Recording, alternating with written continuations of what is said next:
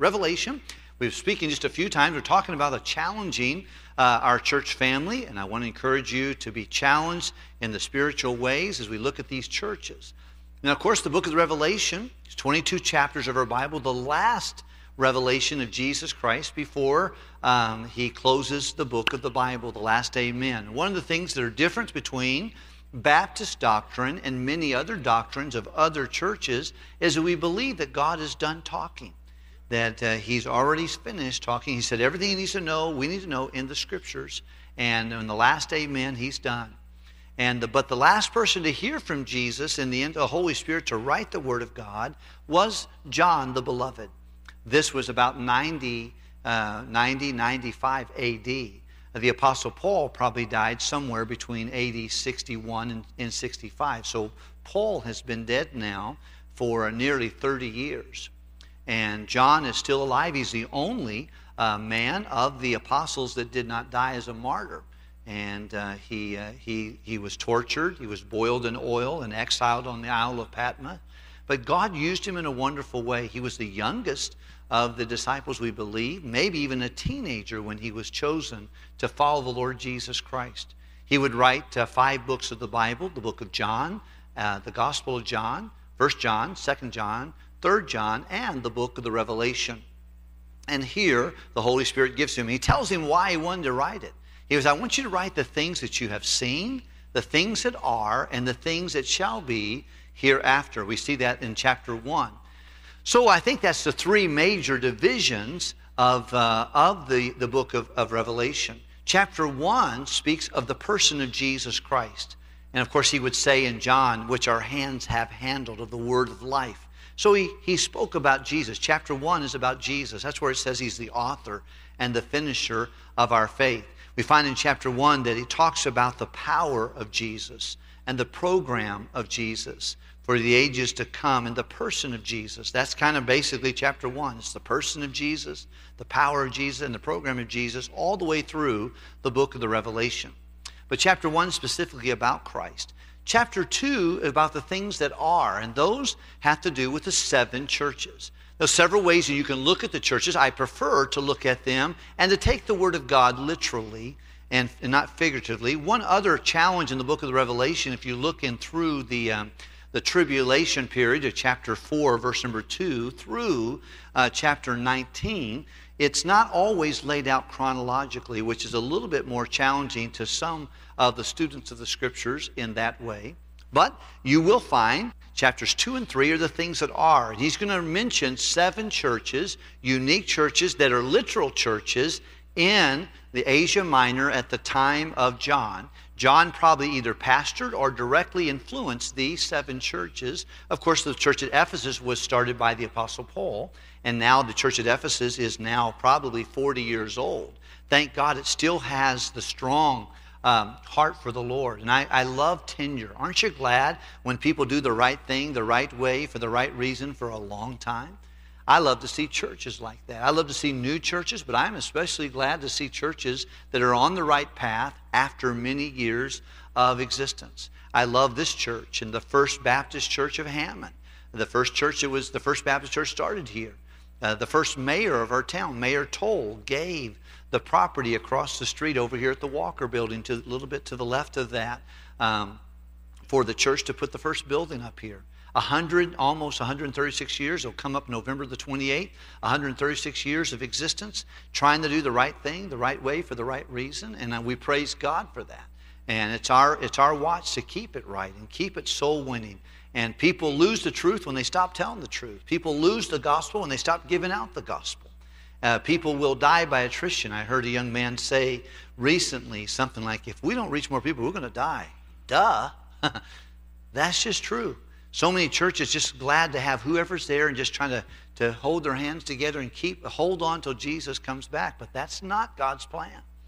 God's plan is for the church to reach other souls with the gospel and disciple the ones you reach. And everybody needs to have a role in that through prayer and through your presence and your participation in the work of the Lord. But these seven churches, each of them, I believe, uh, some people believe that they're chronologically. That the Ephesus is the early church, and then Smyrna is the second, uh, the second season of time. They look at it dispensationally, and I don't think I would argue with that. They make a good case that that may be the case. But I think it's more edifying and practical when you see it as individual churches that represent churches of today and tendencies that they have. I think I find that to be, and this is my own personal opinion. There are other people who know the Bible much better than I, but as I look at it, I feel like God's Holy Spirit would want us to look at that and see if these are the things that are, not the things that were, but the things that are.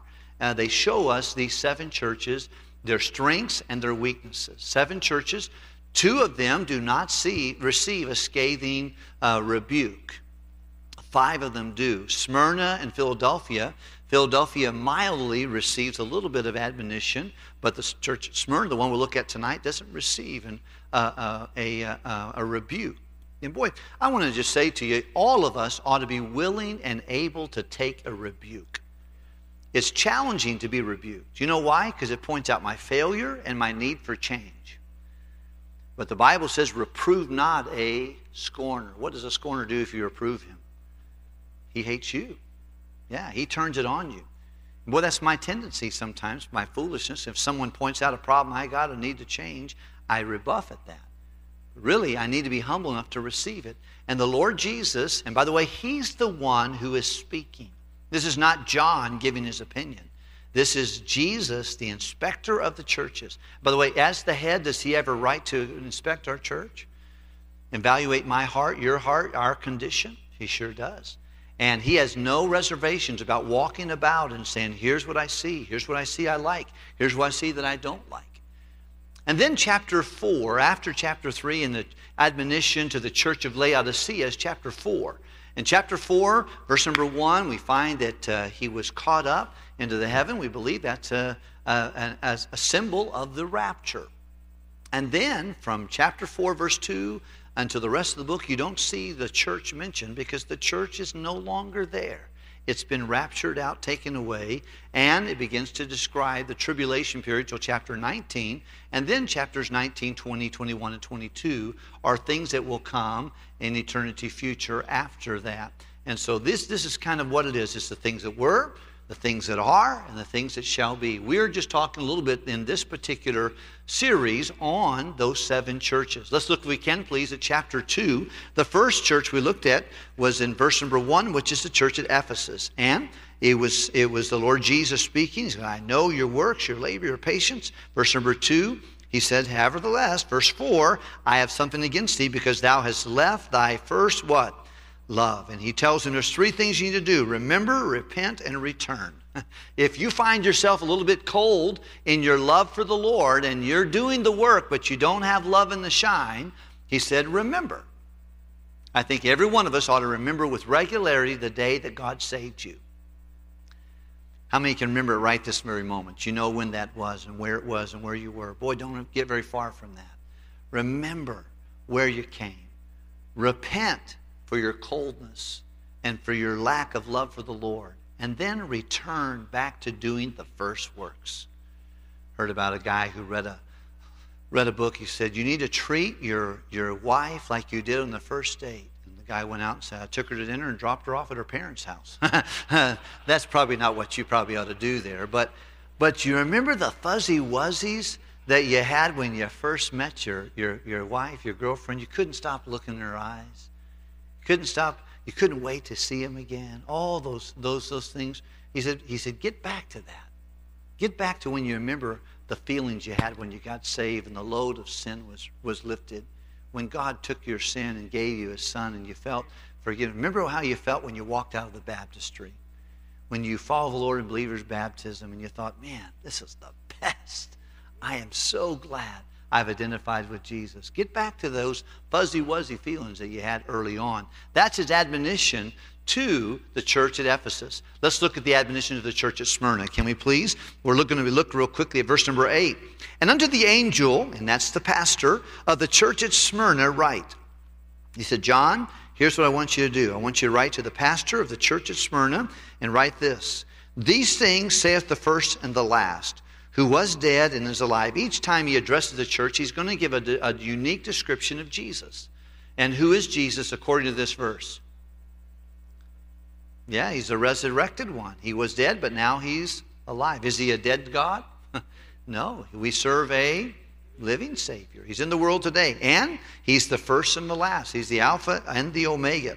Here's what He says that Jesus says about the church at Smyrna I know thy works and tribulation or problems you're going through. And I know your poverty, but thou art rich. And I know the blasphemy of them which say they are Jews or children of God and are not, but are the synagogue of Satan. Fear none of those things which thou shalt suffer. Behold, the devil shall cast some of you into prison, that ye that uh, may be tried, and ye shall have tribulation. How many days? Ten days. But thou, uh, be thou faithful unto death, and I will give thee a crown of life. And he that hath an ear, let him hear. He said, Listen to what I'm telling you. What the Spirit says to the church is, by the way, doesn't say the church. Every once in a while, the people are caught up with the universal church, and they don't believe in individual local churches. But I think if you read the Bible, you'll see he doesn't address the church as a whole as much as he just, he's addressing churches, individual local churches.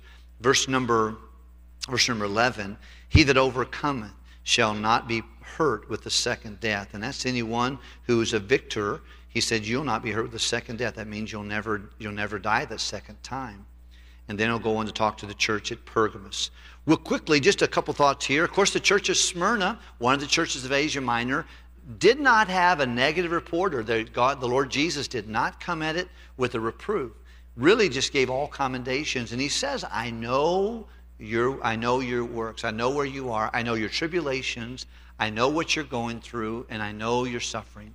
And this was a lowly church. I think uh, if you were looking, you know, you, you find Ephesus was a loveless church. They had left their first love. This is a lowly church. And I think it's represented today by churches that are under heavy persecution and impoverished. Where in the world might there be a church like this today? Danny, where comes you? What comes to your mind? Haiti. We just met brother, brother uh, uh, Destin. Uh, I don't know about you, but if I had a choice to live in America or Haiti, I think I'm staying in America. Yeah. But he's there. That's where his people are. 21 pastors he's working with, 12 in Dominican across the border. And uh, this guy is busy going after it. But is it an easy place to serve the Lord? No, there's persecution. There's, tr- there's trials. Every day is a fight. Nothing like what we, we might have some battles here from time to time, but ours is, is cakewalk compared to what some of these folks are going through. Where else in the world might be a little difficult place to serve Lord Marcella? Huh? Laos? In Laos, yeah. Where uh, Brother um, Kampai, yeah. Uh, Brother Kampai is. Uh, communist country. Can't, you can give out, give out tracts all day long. I gave out 12 of them yesterday. But the truth of the matter is, uh, you can't just go out and give out tracts. When I go to Egypt, Pastor, Pastor Botros, he told me early on, he said, I know you give out tracts. I like it. But every time you give out a tract, it doesn't hurt you, it hurts me. he said, People report that to the police. You're going to go back home to the United States. They're going to come knocking on my door.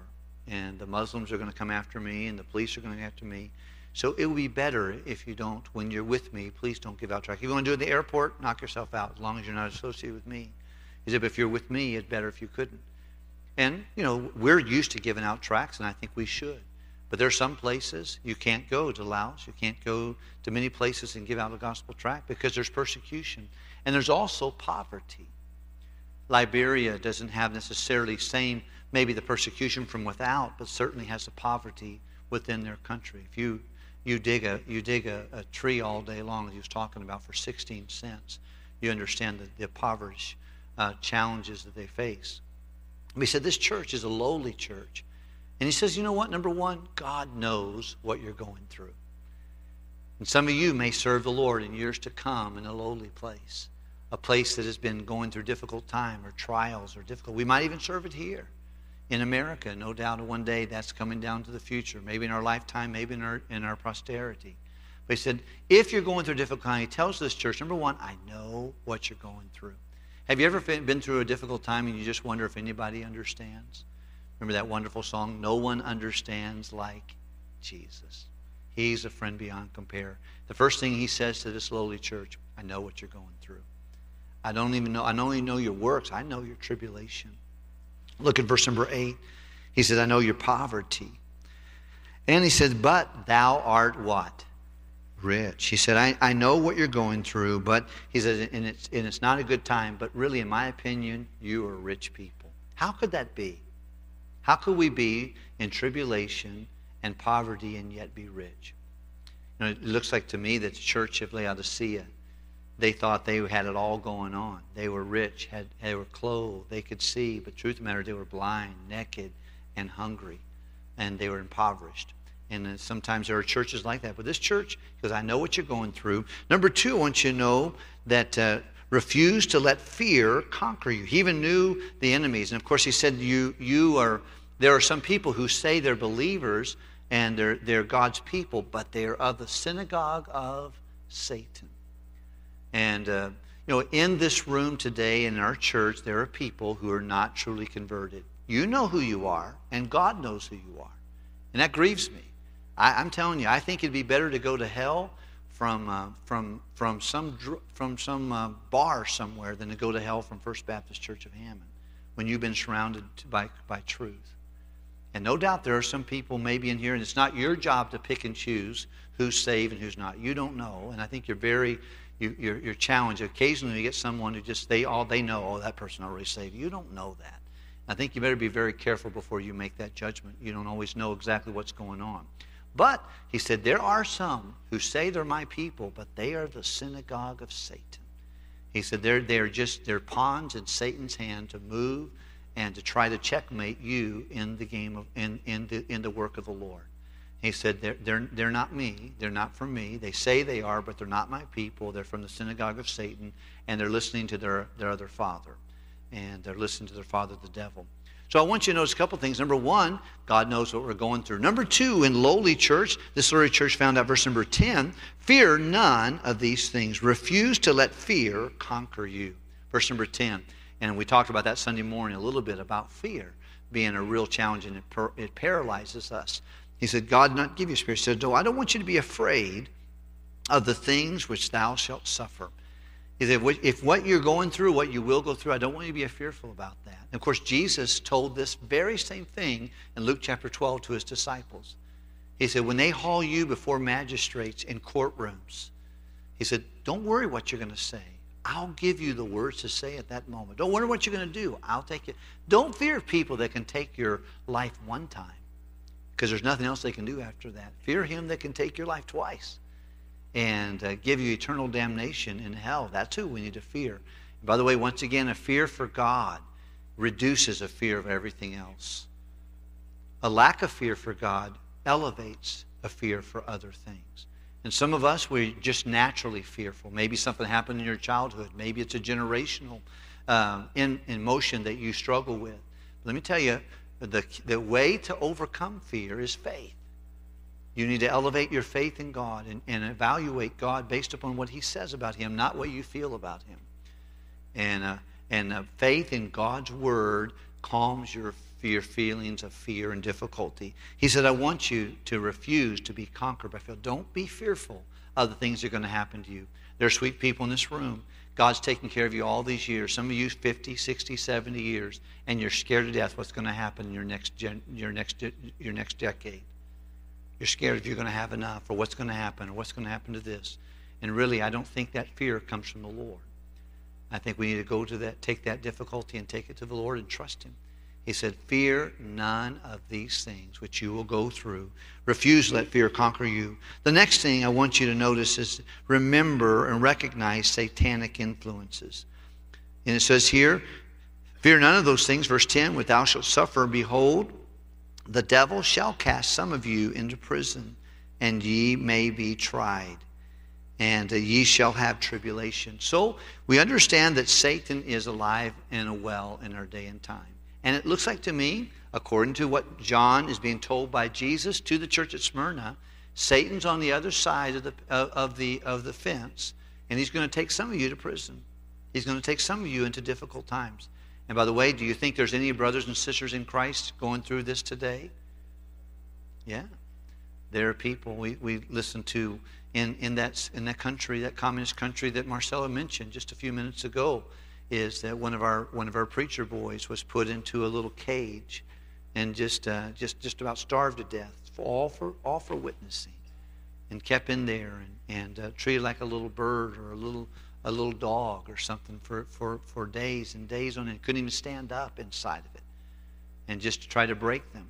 And right now, as we speak, no doubt there are brothers and sisters all over the world that are being hurt and harmed.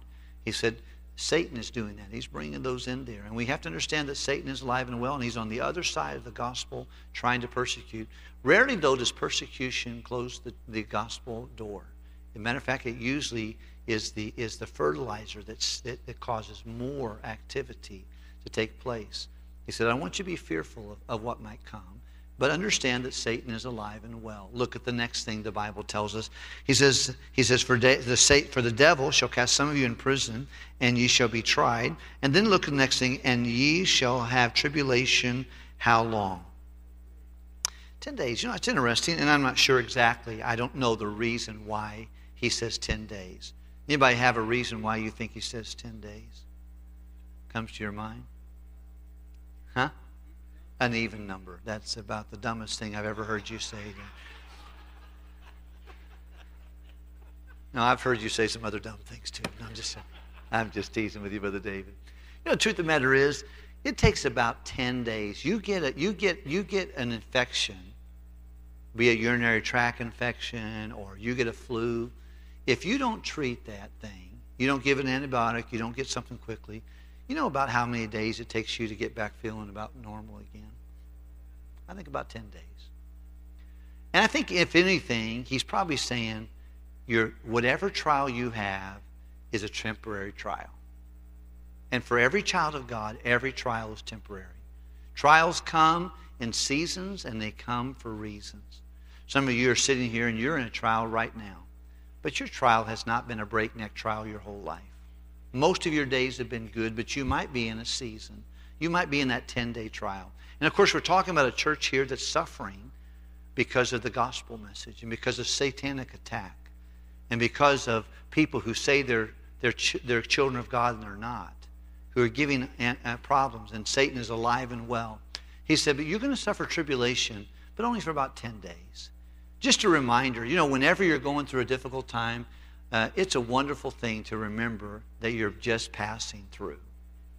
Take your Bibles real quick before we conclude tonight, and would you hold your place there and turn to Psalm 84? Psalm 84. Psalm 84, please hold your place there, and we'll look at Psalm 84. I want you to see something that blesses my heart every time I read it. Psalm 84. It's talking about people, why we should go to church. It brings satisfaction to our soul, stability to our family, it brings strength in difficult seasons of trials. And I want you to look at this right here, verse number six. Who passing through the valley of Baca, for those of you who are Spanish speaking, that does not mean a cow. Orlando, did you get that, buddy? Okay, that's not a cow. That, that's, that means tears, difficulty. Who passing through the valley of Baca make it a well, and the rain filleth the pools. And they go from strength to strength, every one of them that appear for the Lord the valley of tears or sorrow. And I want you to notice here, he says, when you're passing through the valley of sorrows, make it a well. And where the rain filled. You know what you know what you need in the word of when you go through difficult times? Stay in church. Hear the word of God. Listen to it more, read it more, run to it, don't run away from it. I wonder how many people at one time they, they were faithful to the Lord, they went through a trial and they went away from church. Stop going on Wednesday night, stop going Sunday night, stop going Sunday morning. Now they're out and it's even more complicating their, their life. He said, when you go through the valley of, of tears, make it a well. Dig deep wells and let the hollowness that the pools of your soul that are hurting because of the void of whatever you're going through, fill your, your soul with the Word of God, with the water of the Word of God. It's a beautiful thing. But notice the first words of verse number six. Would you read them with me? Who passing through? Who passing through? Every valley you're just passing through. You're not going to live in the valley. You're going to pass through. And I think Jesus is telling the church at Smyrna, when you go through that, he said, uh, it's just for 10 days. it'll be a short trial compared to eternal glory that waits for us 2 corinthians chapter number 4 look at the rest of it real quickly here's the next thought that comes in increase your faith to be faithful he says but be thou faithful unto death decide you know what it, while i'm going through my hard time i'm going to even be more faithful to the lord be faithful even unto death if it means that this is what this is how you're going to go down it's okay be faithful unto death. And look at the last part of that verse. And I will give thee the crown of life. Several things we can learn for seasons of trials and financial hardship and poverty as a church. Number one, know that God knows. Number two, don't let fear conquer you. Number three, recognize satanic influences that are alive and well. Remember that it's temporary. Everything is just temporary. Increase your faith to be faithful, and then know there is a reward from Jesus. No one who suffers righteously is going to do so unrewarded. The crown of life is a reward for those who go through seasons of difficulties, and we can trust the Lord for that. Let's bow our head and close our eyes. Thank you for listening tonight.